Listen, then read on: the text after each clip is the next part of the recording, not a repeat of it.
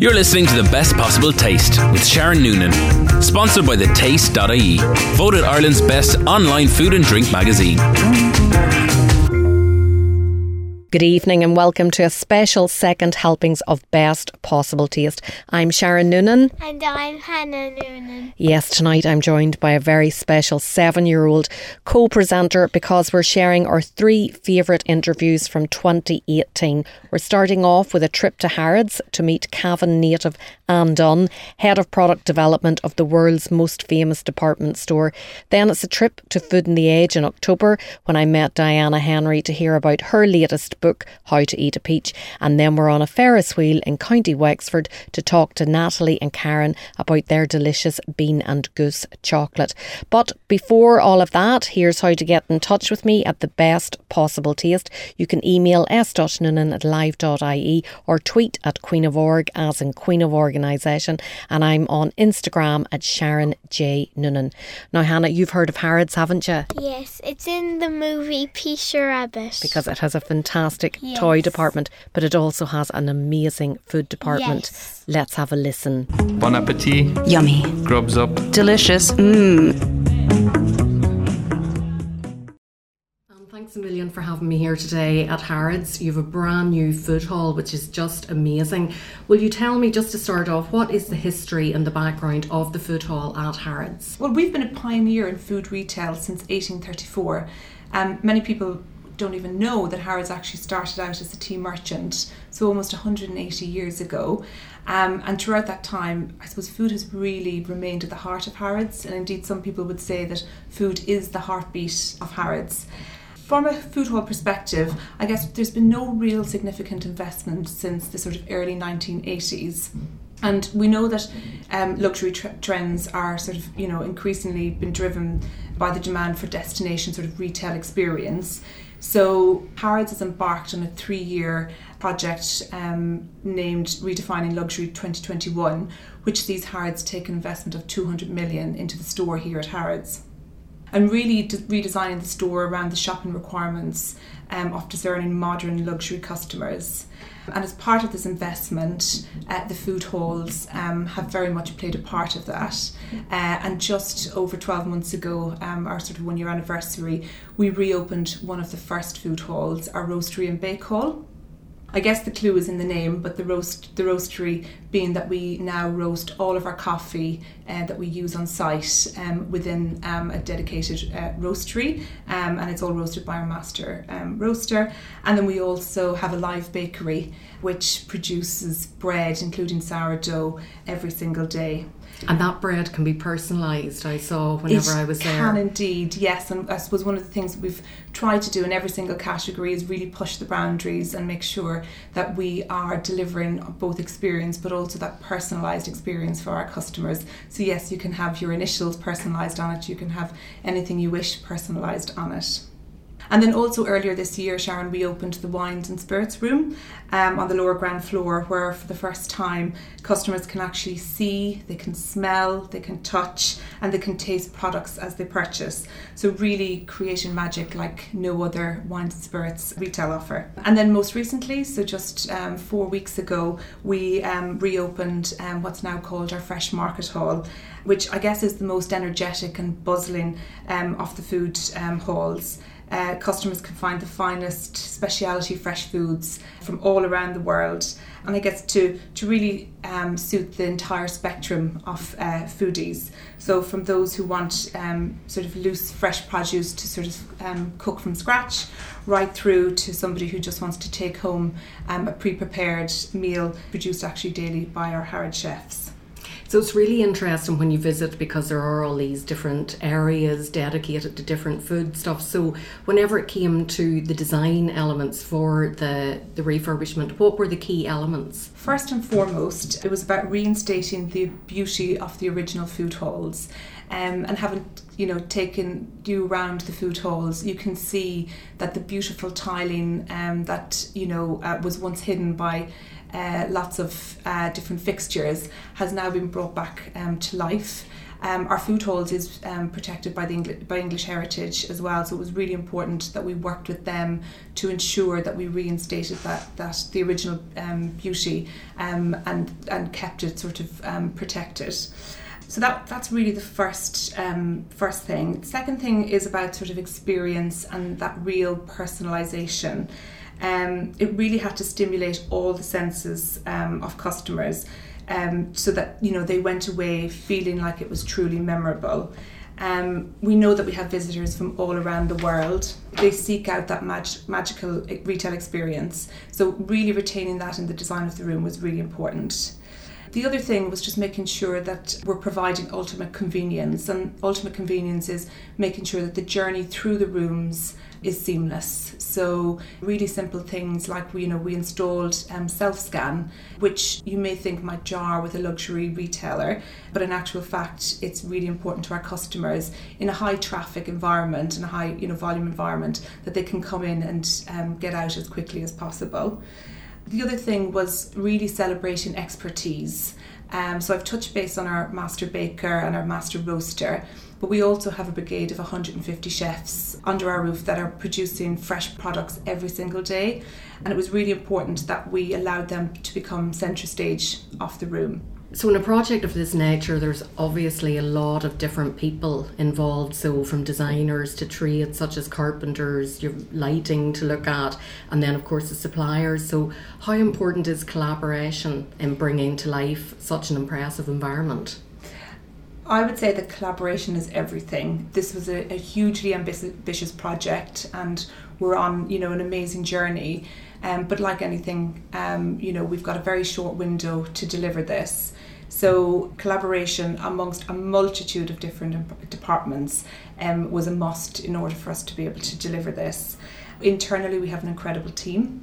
Um, they've worked, you know, and, and continue to work tirelessly um, on delivering world class um, standards there's been times where it's been challenging and you've touched on some of the departments like lighting for instance. Um, it was really important that we worked with the lighting team to ensure that the beauty of the products was retained and that it didn't sort of give across any sort of artificial um, sense but that just simply enhanced the beauty of them Equally, we had to work with visual merchandising to ensure that the beautiful products that you know we had developed as part of the innovation team were merchandised in a way that made it easy for the customers to shop, as opposed to merchandised in a beautiful way that people will just look at but will be scared to to buy. We um, worked, you know, we've got a, an amazing brigade of chefs, as I've said. Um, but some of the chefs had never worked in retail before and are used to very much single plating uh, a dish um, but in a retail environment to retain that freshness. Um, but also in a scalable fashion, it does take quite a lot of working uh, through together to deliver that same consistency and quality. We had to work really closely with the buying team in terms of sourcing the best ingredients from all around the world, and indeed, you know, trying to find the best suppliers that, uh, you know, at times, certainly in the past, we wouldn't have necessarily ha- had. Um, so that that was you know complete and utter collaboration. There's also um, on the immediate front now trading it daily, uh, the retail team. So ensuring that they have been um, given the right tools to you know sell um, all of these amazing products to our customers um, but being trained properly so that they can um, passionately tell the customers the stories about where the products come from, how they've been made, what they taste like. So endless amounts of training has gone into that. So yeah, collaboration was key and there's been um, many, many departments involved in this project. You talk a lot about your customers and your customers' needs, so it's clear that the food offering is here at Harrods is very, very important. And I think outside of London, a lot of people think Harrods is it's a tourist attraction, mm-hmm. but it's actually very much a consumer dri- driven operation as well. Like you have a lot of regular people that come in to do their food shop. Absolutely, absolutely. No, you're you're you're right there, Sharon.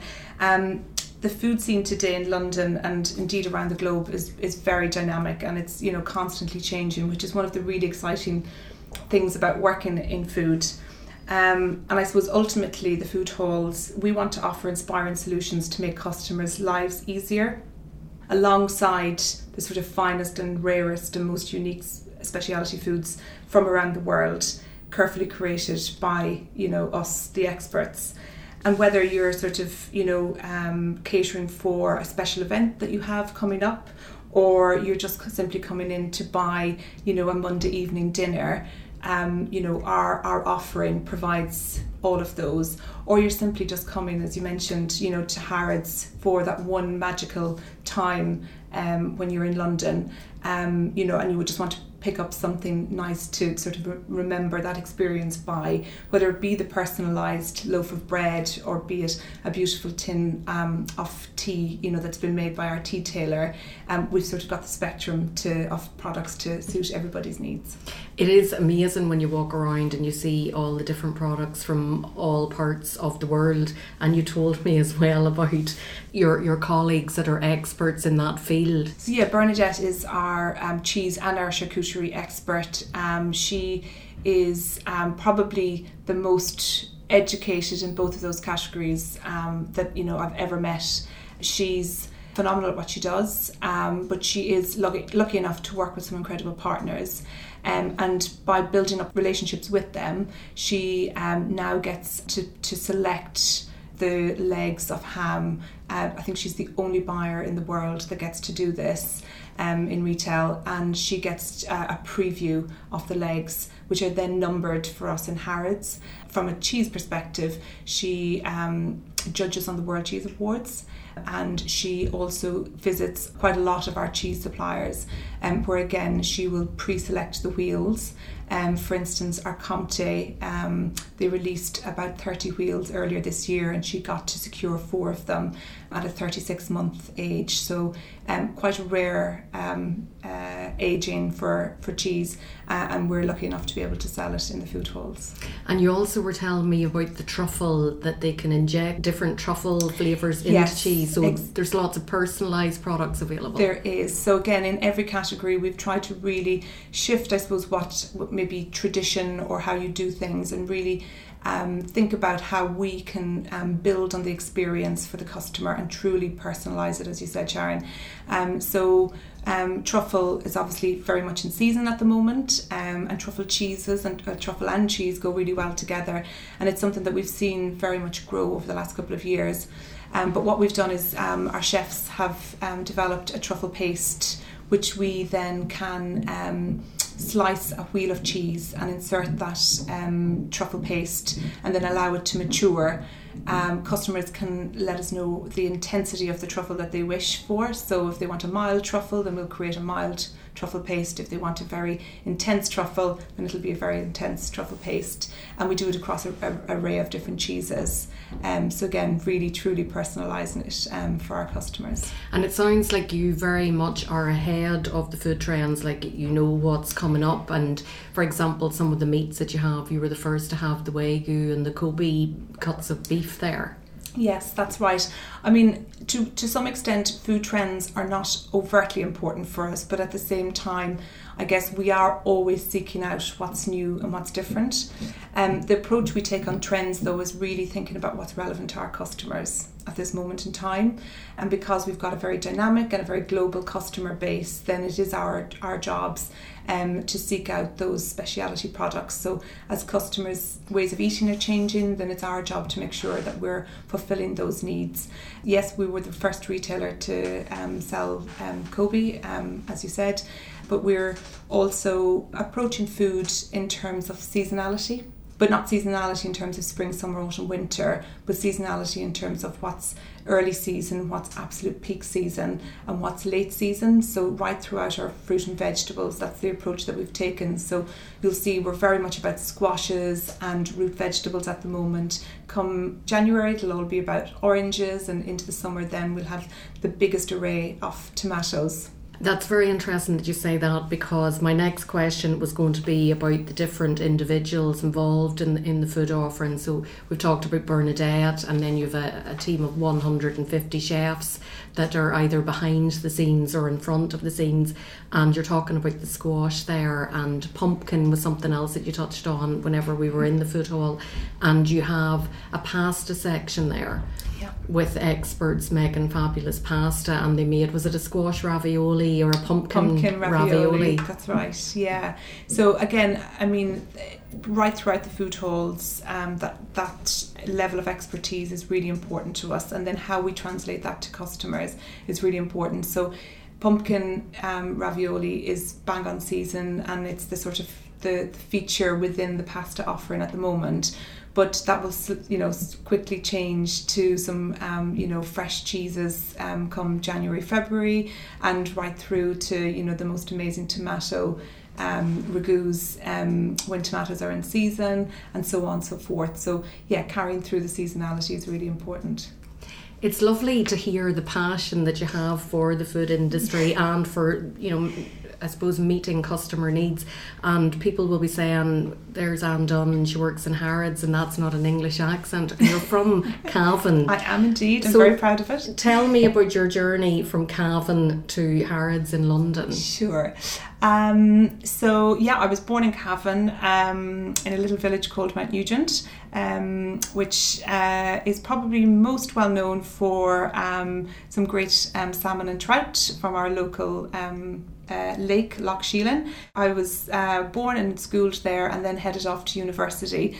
Um, but I guess my my true passion has always been food ever since I was young. So I was born on a farm.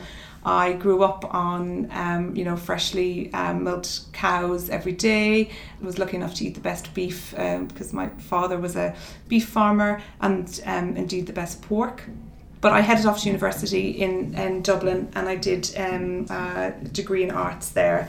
But knowing that it wasn't quite right for me, I sought out a master's in food business in Cork, and that's when I really knew that I wanted to do something in food and something in business. So this felt like the perfect um, course for me.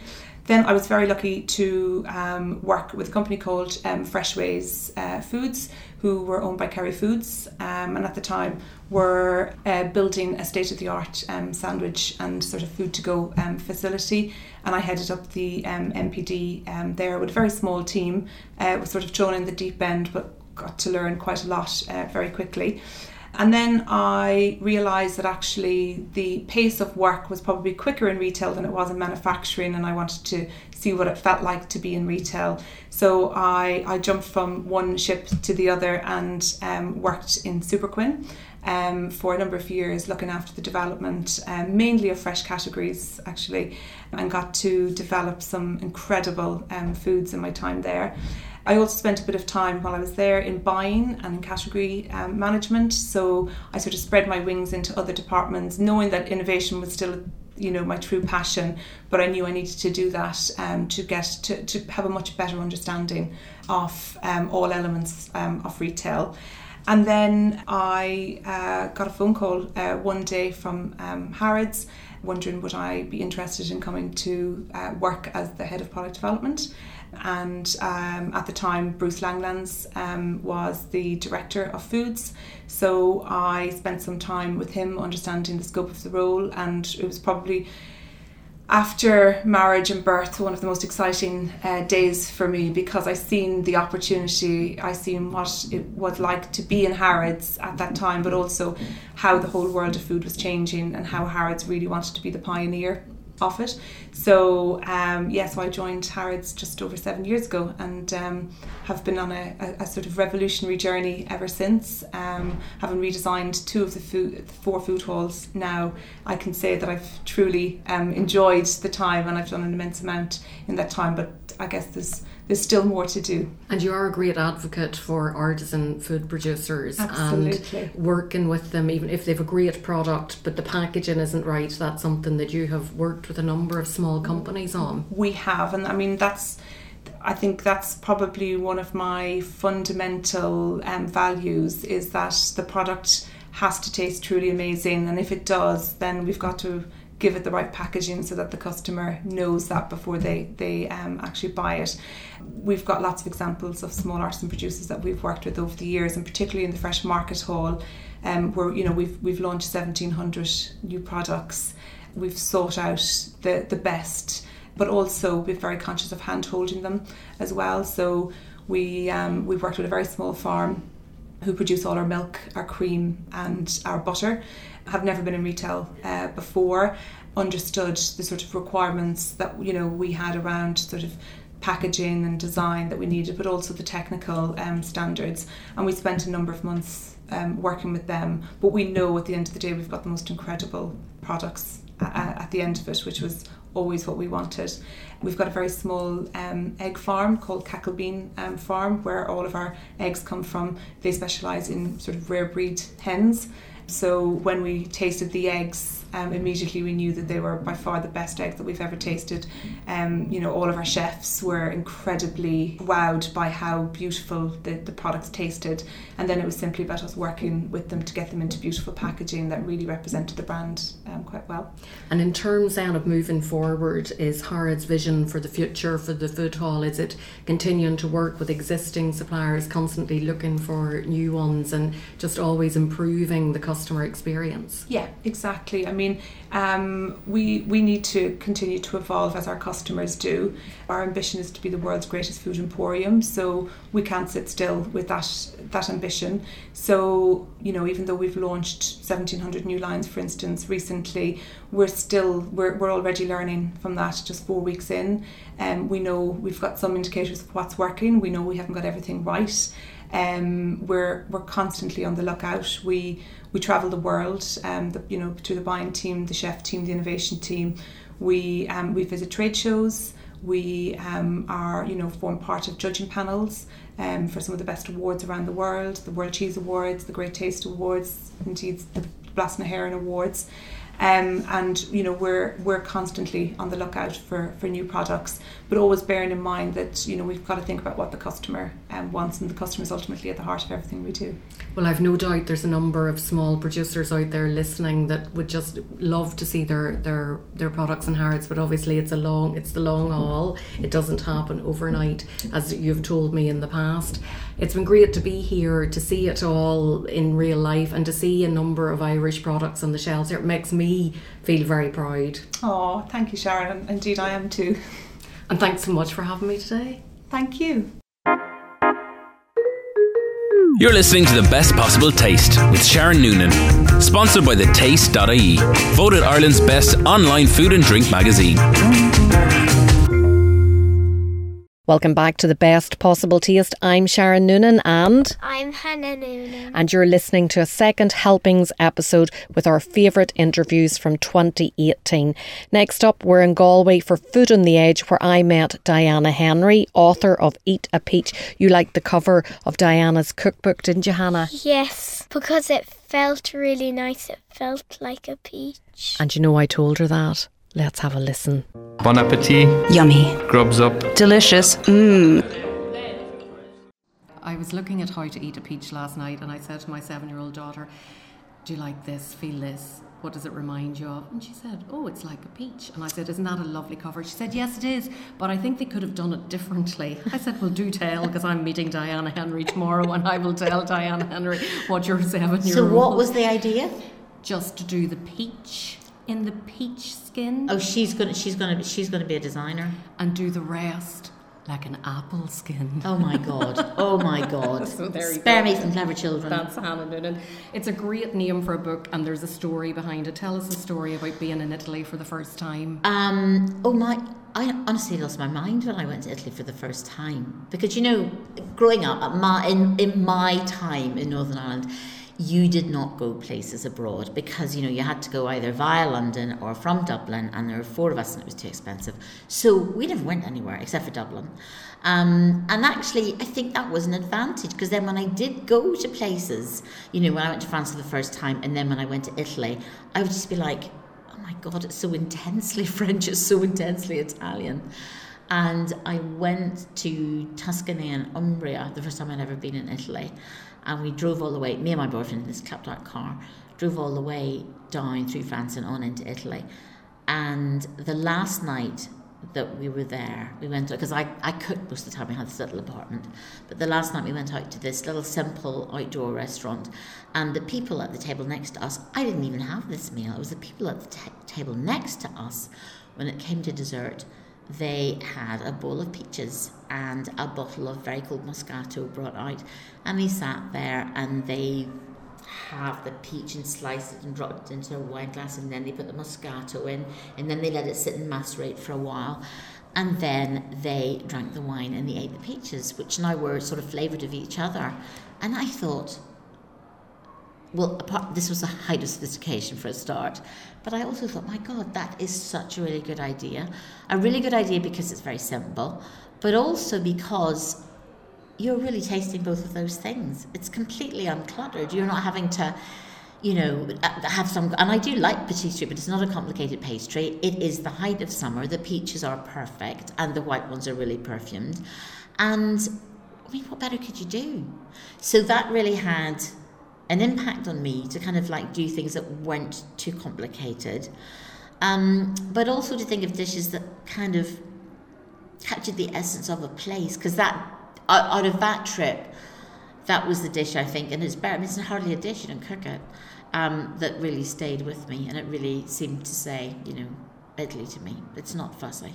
And the book is very nostalgic because you do have lots of different stories in it and places that you were. And even for me, one of the first recipes is the the leeks, the Breton leeks with vinaigrette. And I was just like, God, yeah, like it's oh, too many years to remember since I did my year out in France. And sure, I would have been scoffing those, those by things. the bucket. They were delicious but I probably haven't really had them since then. And I was saying, I must make those. Why haven't I done that? I just, um, I think my I, I grew up with very good food, and my mum is a very good cook. And I started like baking when I was about six.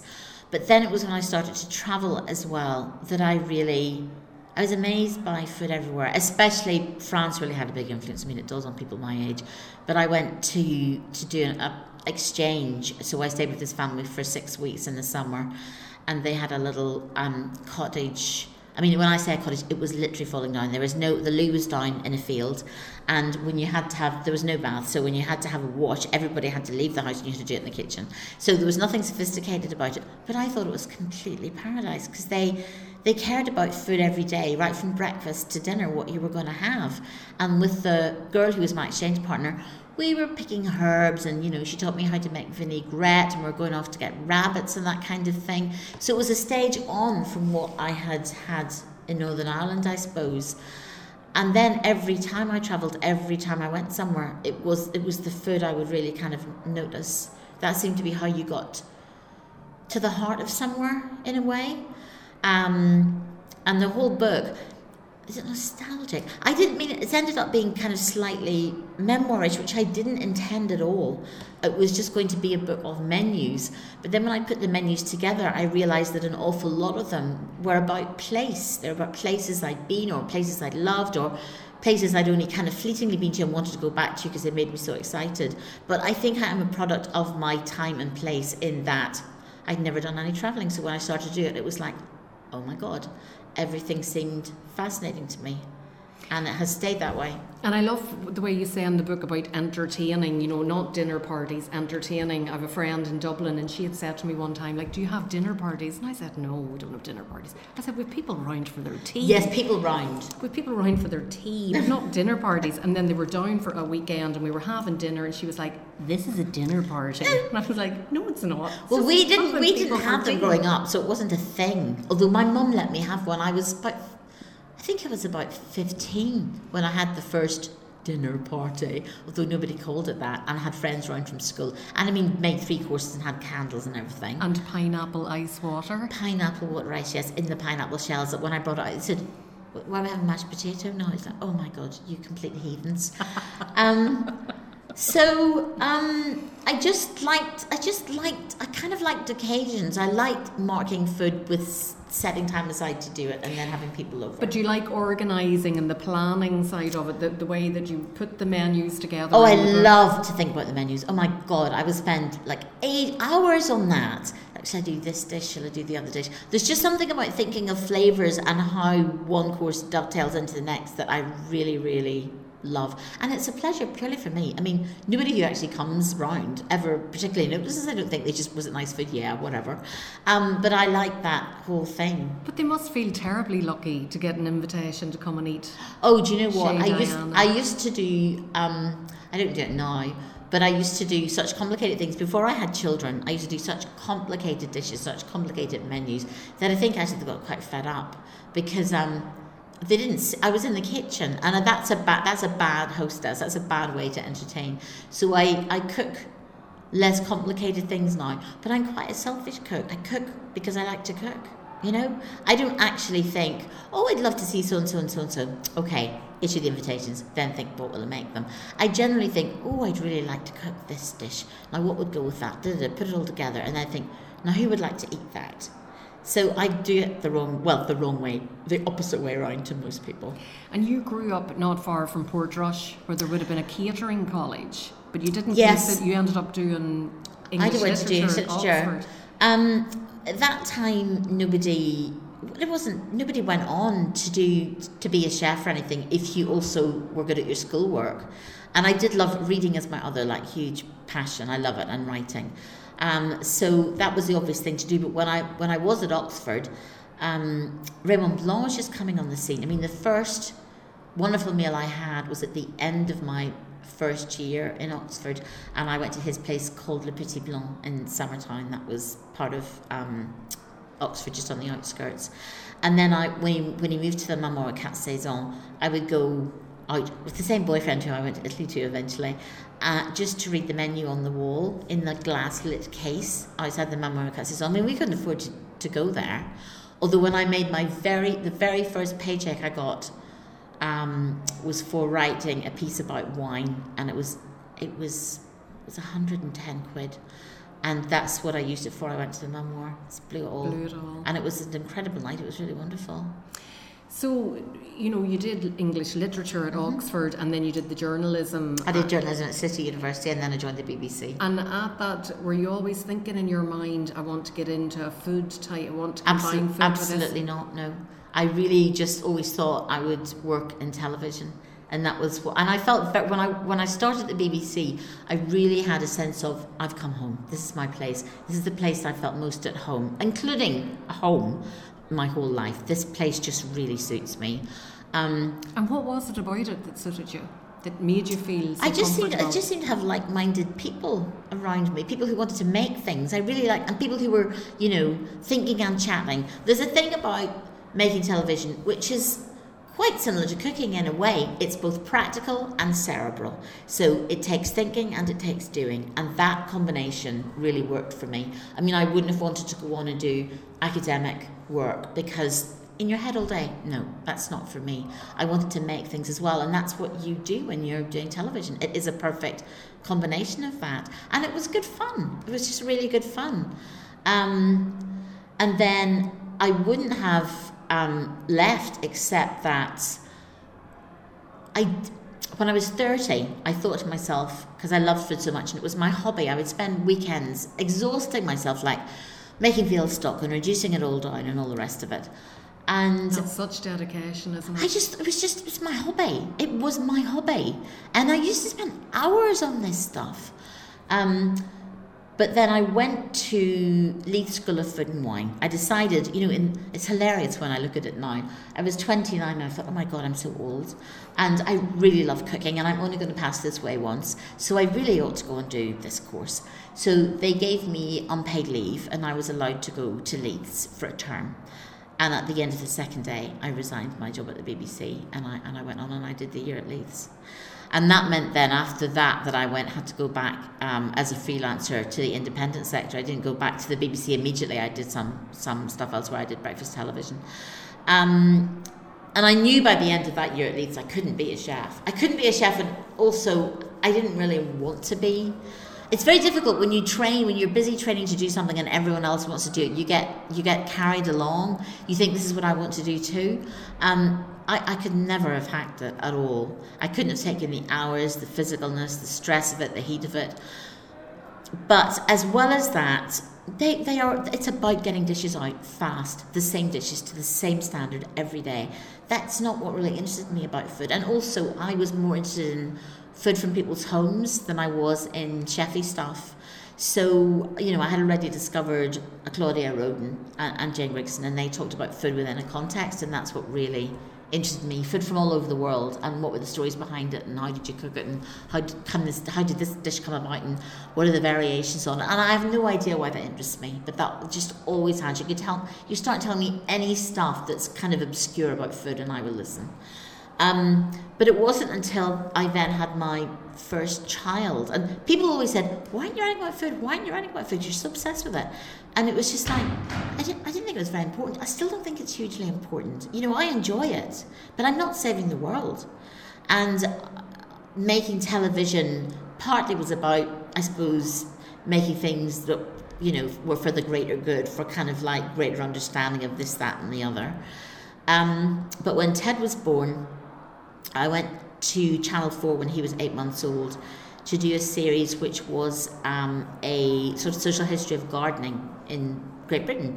And I thought, well, you know, that's not a depressing subject, that'll be fine, and it won't be, the hours won't be too terrible. In six weeks, I was never home before nine o'clock, and I was taking him with me, this eight month old, and feeding him and everything when I was away at the weekend doing recce's in these gardens. And they were lovely gardens, but it just, it wasn't going to work. Um, I mean, I had a, I had someone to take care of Ted, so on a practical level it could have worked, but I would have to have cared a lot less. And this thing of leaving him with a nanny every day, it just did my head in. And I just thought this is not why I had this child, and I missed him dreadfully. Actually, I don't think it did Ted any harm, but after six weeks, I just went in one. It was the end of my TV career. I went in one Monday morning. I said, "I'm not doing this anymore," because I am so unhappy. I mean, really, I was crying and eating Jaffa cakes. That was how bad it was. So that was it. And um, I I wrote some things on spec, sent them off. The good thing about having a journalism training is that I could look at magazines, I could see what they did. Mm. You know, you know the stuff. You kind of say this is this is the sort of things they write. So there's no point in sending stuff that's different than that. And you probably had a pile of those magazines at home. Oh yeah, and I kind of, you know, I just knew journalistically the way to go about it. So I got commissioned quite quickly. It'd be a lot harder now probably because not everybody wants to be a food writer. I don't know why, um, but I got commissioned, and I also um, ghost wrote a chef's book. I was in to do, asked to do that, and then I had just a fortuitous meeting with a publisher who asked to see me, and I assumed that it was about ghostwriting, and at the end of the meeting, I just said, um, uh, "This is a, I've got an idea for a book. This book, Crazy Water Pickled Lemons, which had been in my head for a long time, and they just took it. They took it there and then on the spot." And again, because I'd been involved with broadcasting, I went back from that meeting and I did a mood board and I wrote up a treatment like I would do for television. And then they took it to the sales team. And because you've done a mood board, it's practically exists because you've got the visuals. They were able to visualize. Yes, it, yeah. and it was in my head already. So you know they're not going to have to pay me very much because nobody knows who the hell I am, and I suppose they thought they might as well take a punt, and and they did. And of course, you're very well known now. And I asked a couple of people. I said, "Okay, what what is it about Diana Henry's recipes?" And they all said to me, "Her recipes work." Yeah that a lot of recipe books no they know, don't work. and then of course you blame yourself or I did something wrong there. no I take it very I take very seriously what it is that I'm doing in the same way as I did when I was in television. People will buy ingredients to cook your stuff and if it doesn't work they'll have wasted money and they will feel bad about themselves and I don't want either of those two things to happen. Plus I don't do very complicated chefy food. I mean that's not the way I cook really. So they should all be doable but I get very upset if I hear that things haven't worked. But you test and test and test. You test up to eight times if necessary. Oh, do you know what? I made those Portuguese pastéis de nata. Do you know how many times? Do you know how long that took me? Go on. I did those 22 times over two weeks because the Telegraph wanted them for an Easter menu, and I tried all sorts of recipes from, you know, from Portuguese books. My mother and father had a house in Portugal, so I got them to ask Portuguese friends to translate it into English, and I tried their stuff. Nothing worked, and I eventually, I eventually worked worked it out. What, I mean, I think they're actually nicer than most pastéis de nata I've ever had, but I was determined to get that right. Yeah, and eight. Sometimes it's the simplest things as well. Like I did this. Um, somebody told me about a thing they'd had in Greece that was with like a crustless pie in a way, with eggs, yogurt, a little bit of polenta, some flour, feta, all the rest of it. And I thought, God, that sounds really good. But I kept making it and it would be too firm. So I kept having to adjust the amount of polenta in it and the temperature, and then eventually hit on a thing where the temperature was at one particular um, temperature to roast the courgettes in, and then you turn it down and you and you do the, the custard, the egg and yogurt based custard. And I nearly gave up on that because I thought this should work, but I, every single time I get the quantities are slightly out. It's not. It's maybe it's just a boring dish. Maybe this is not a great dish. And then the eighth time I did it, it was like, oh my god, this is kind of like it's not like a quiche because you've got the yogurt in it as well and you've got the polenta, but it was still, it was light still. It was kind of light but substantial. And I thought, oh, this is good. But I got fed up with it. I mean, really. The eighth time, I think I wasn't going to do it again. If I hadn't worked that time, it was just like, well, I'm giving up on this thing. And the attention to detail in the book that it says, you know, you make everything in a fan oven, but check the manufacturer's instructions if your oven isn't a fan one, and eggs is all medium eggs unless otherwise stated. Yes. It, well, because you know you can write recipes as well as you can, but you can't.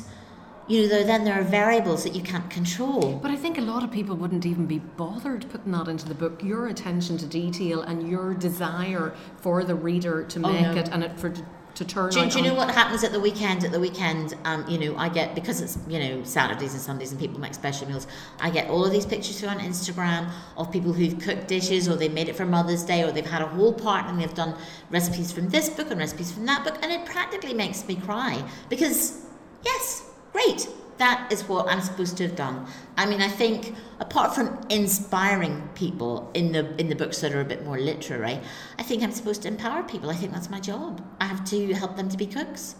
And you do a great job at it. So I've one final question for you. We were talking about entertaining there and having people around for your tea. And I'm going to reverse it because I know you like to decide what the menu is. But, but I'm going to give you the guest list, okay? Oh my God. It's a Northern Irish guest list, okay? Obviously, I am there. Okay. We have Clare Smyth, and of course, we need to keep the gender I think I'd be a bit scared So- cooking for her. Liam Neeson. Oh my god. What are you going to make for us? And I was I was not happy to hear that coriander was your favourite herb. So Well, it's it's the Brit it's the favourite herb in Britain. Do you not like it? Not, you know, I used to really not like. I'll tell you where I actually was one night years ago in the Ramore in Portrush. Okay. And I had a chicken dish, and it was like, oh my god, this tastes like washing up liquid. Do you know what? But you probably do you know there is a thing? Basically, you can't make yourself like coriander if you don't. You get that soapy taste. Yeah. People who like it don't. So this was years ago. People taste it differently. And I was at work then the following week, and my boss said, "Oh, how'd you get on the Ramore?" I said, "Oh my god, I had this chicken dish. It was horrible." Horrible. Three weeks later, she came in and said, "I had that soapy dish as well." But now, I don't get it now. Or maybe maybe your maybe your tasting has changed or something. However, I was at something recently and tasted and said, "Oh, this is full of coriander," but it wasn't that soapy taste. Okay. So maybe my taste buds have changed. You know? Okay. It could be. Yeah. Well, it was a long time ago. Okay, so I have the three. Of, I have the three of you there. Um, I think. Ooh, let me think about the starter in a minute. I think I might do lamb shanks in stout. Lovely. I think I might do that. What time of year is it? Shall we say it's Uh, well, we'd say it's this time of the year. okay? Well, let's. We'll have to be a little bit colder than this f- for that. I think. Oh, I think Liam would like that. You think he would? I think he. I don't know whether. I don't know whether. I don't know whether Clare would or not. But I think that would be. That would be good. And do you know what I had the other night? I would do this because this is really interesting to me. I was at Kai restaurant in Galway, and they bring the potatoes out. They have champ on the menu, okay? And it's not like my mother's champ. They have, I don't know what variety of potato they use, but it's absolutely delicious. She, the chef there, and she's Kiwi, she's not Irish, she doesn't do that thing of infusing the milk with the, with the scallions in it. She puts them straight in, she uses loads of butter, and she doesn't peel her potatoes. Really? Yes. So you get these, I mean, they're delicious mashed potatoes with this fantastic butter. And all she does is she just snips the scallions into it. So I think I might have to, I mean, he'd probably say this isn't the right way, but I think I would have to have um, Liam taste this kiwied champ. And then I would have roasted carrots. I think. This is very this is very meaty and big, isn't it? I think it's because of him. I think he's leading this. and um, I think for pudding, I might have an apple tart. I think he'd love the apple I tart. love We're all apple about him. I don't care. So about it is, but no, Clare, Clare Smyth can just she can take up the rear. Um, but yeah, I think I'd have an apple tart, and it's not something I. Funny enough, my mother made it a lot, and I loved the one we had at home with the crust on top. When I make make it these days, I generally make um, a French one because that was one of the first things I learned to make, and it looks very impressive. But I think we just have a normal Irish apple tart, and at the beginning, to start with, we might have mussels, or we might just have, if I could get hold of them, um, Dublin Bay prawns cooked in butter and garlic and parsley. Maybe some oysters as well. Oh yeah, you could have those before, right at the very beginning. I just interviewed Richard Corrigan actually for the Irish Times. I was with him last week.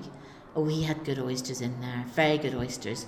What do we have after that? Turbot, really gorgeous turbot with sweet corn from his place, um, Virginia Park Lodge in County Cavan, with that and béarnaise. We didn't have a pudding, but um, he was a tonic to be with actually because obviously it's kind of refined and he's learned French techniques and stuff like that. But he completely loves Irish ingredients.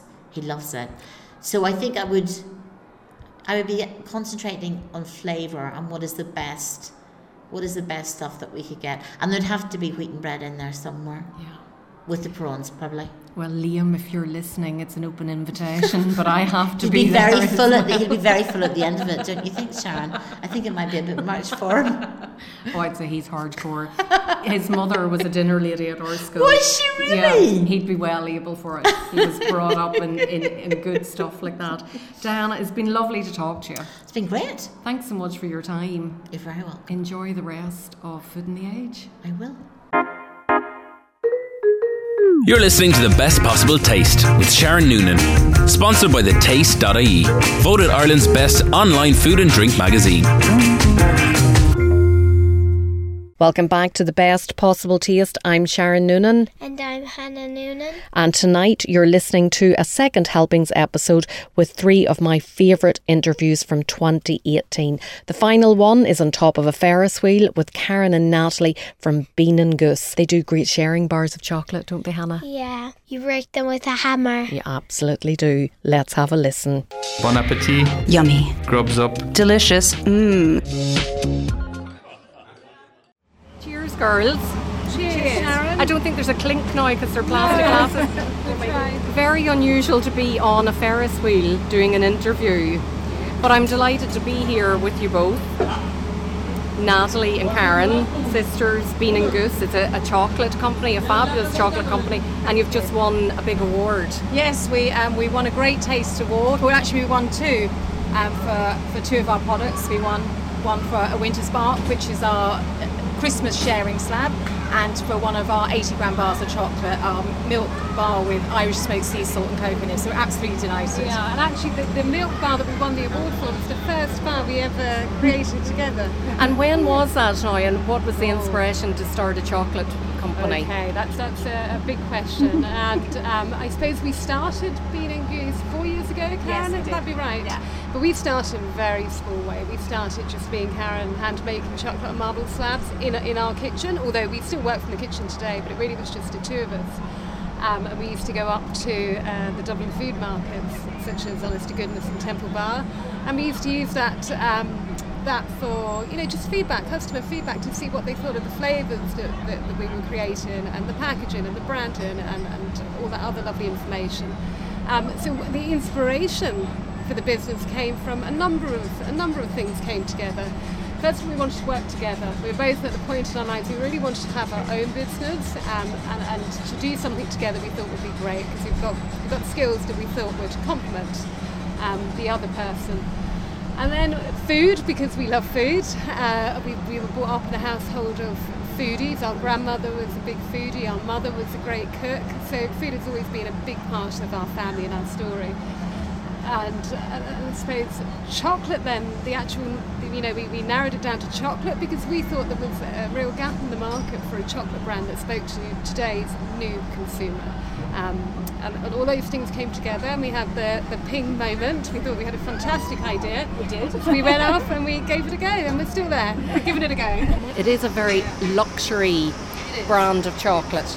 It's, it's a very premium chocolate, and it's very indulgent. I think all the products that we make are indulgent, and that's what we like about them. We wanted them to be that. We didn't want them to be anything else other than just beautiful chocolate. No compromise. Um, so what we do is we source beautiful single origin chocolate from all over the world, dark and milk chocolates, and then we pair them with Irish flavours and ingredients uh, to create a bean and goose product. So essentially that's what we do. We create our chocolate bars, our sharing slabs of chocolate, um, Irish whiskey truffles, and then all our lovely seasonal products too. And you make it all at home in your farmhouse. We have our a, a certified kitchen at home, and that's where we started. So we do all of our bespoke um, products there. We do all of our seasonal products, and but at the moment we're actually um, using um, a factory that's close to us, going in maybe once every three months with our team and using um, with with our recipes and using their their their, their machinery. Yeah, big batches. Yeah, And you're both from Wexford, and, and here we are at the moment at the top of the Ferris wheel in Enniscorthy, and it is a fabulous county. The views and everything from from yeah. up here are magnificent. Yeah, I've never seen um, the town from up here. No. I have to say, never, never, and it's lovely. but of course, the chocolate isn't just available in Wexford; it is widely available all over Ireland and beyond. It is very much so. We're, we're available in all beautiful um, independent food stores um, gift stores actually, um, lovely Irish gift stores, we're very often there. And we're available online as well. We've got a, a, lovely online store that we sell directly to our customers from, and that's where we always have our full range of products. So. And let's talk about the sizes of the bars because they come in various different sizes, and you've one very special size bar. Yeah, well, our, our, smallest bar is um, our Barbiog, and that is um, our treat-sized, indulgent um, bar of chocolate. And that sells really well in cafe spaces or if you just um, you know want to pick something up to treat yourself and from there we go up through our main bar range and right up to our kilo and a half um, sharing slabs um, that we, we create for, um, for customers and that is um, a kilo and a half of single origin chocolate and we top it with fruits and nuts and spices that we create in our own kitchen. Yeah, I, and, and the sharing bar is just magnificent. Yeah. It really is. Like, do people really share it? Most do, some do not. that's okay too.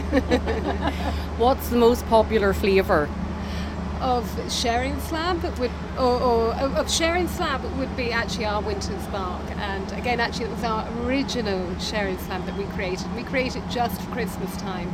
So it really captures all those Christmas flavours. Got cranberries, hazelnut, almond, all roasted in a winter spice, and it's all um, on a bed of beautiful chocolate from Madagascar. So um, I, that, that's hugely popular, and we only create that between probably in the shops from November till Christmas Eve. But you won't find any in January, February, March because we just don't create it. We don't send it out. Um, we're a big believer in seasonality. And then from our bar range, probably probably our dark chocolate bar with hazelnuts to be roasted Wexford honey and chili and spices. That's always been a really popular one. It's nice to have the taste of Wexford in it whenever you're from Wexford. That's right. That's why we always link back to Ireland Irish flavours and if we can link back to a Wexford ingredient or a Wexford flavour we're, we're delighted then that really makes the product special. Let's talk a bit about the branding because your packaging and your colours and everything, again, it, it does all scream luxury. Yeah, thank you. Um, we, we love it, we're really proud of it actually. I suppose it goes back to what, why we started the business. We wanted to connect with today's new, new consumer, um, and we had a, we had an idea of what they were looking for and what they wanted in their chocolate brand. Um, so we had to think carefully about flavour profile and branding to do that because your chocolate bars have to have to get off the shelf and into their shopping basket. So we went to a fantastic, really young company in Dublin to help us with that. They were called Design Goat. Um, and Design Goat were great because they weren't food branders in the same way we weren't food producers. So they, I knew, well, we knew they were going to come at it with a different, a different hat on. Know? They were going to look at it from a, a different angle than a normal food brander would. Um, but we also noticed that they were creating products, interiors and spaces for our consumer. So we thought if you can, if you can build a restaurant for our consumer, you can package a chocolate bar for them, and, and they did. But the inspiration for the branding comes directly from Wexford. So the colours in all of our packaging comes from the landscape that we look, we look outside our kitchen window and we see those greys and greens and pinks and sludgy, beautiful colours of the Irish landscape, and that's exactly where it comes from. So Design Goat built upon that. Well, just to finish off now, we're on the Ferris wheel, first time it's ever been in Enniscorthy. Everybody's very pleased to see it here for the first time, and we're enjoying a gin from Wexford. And we've talked about lots of the chocolate there that is inspired by Wexford. So, would I be correct in saying that down the line we may see a Jackford gin inspired chocolate or flavoured chocolate? Yeah, absolutely. One of our favourite things is getting in the kitchen and using as much local produce as possible.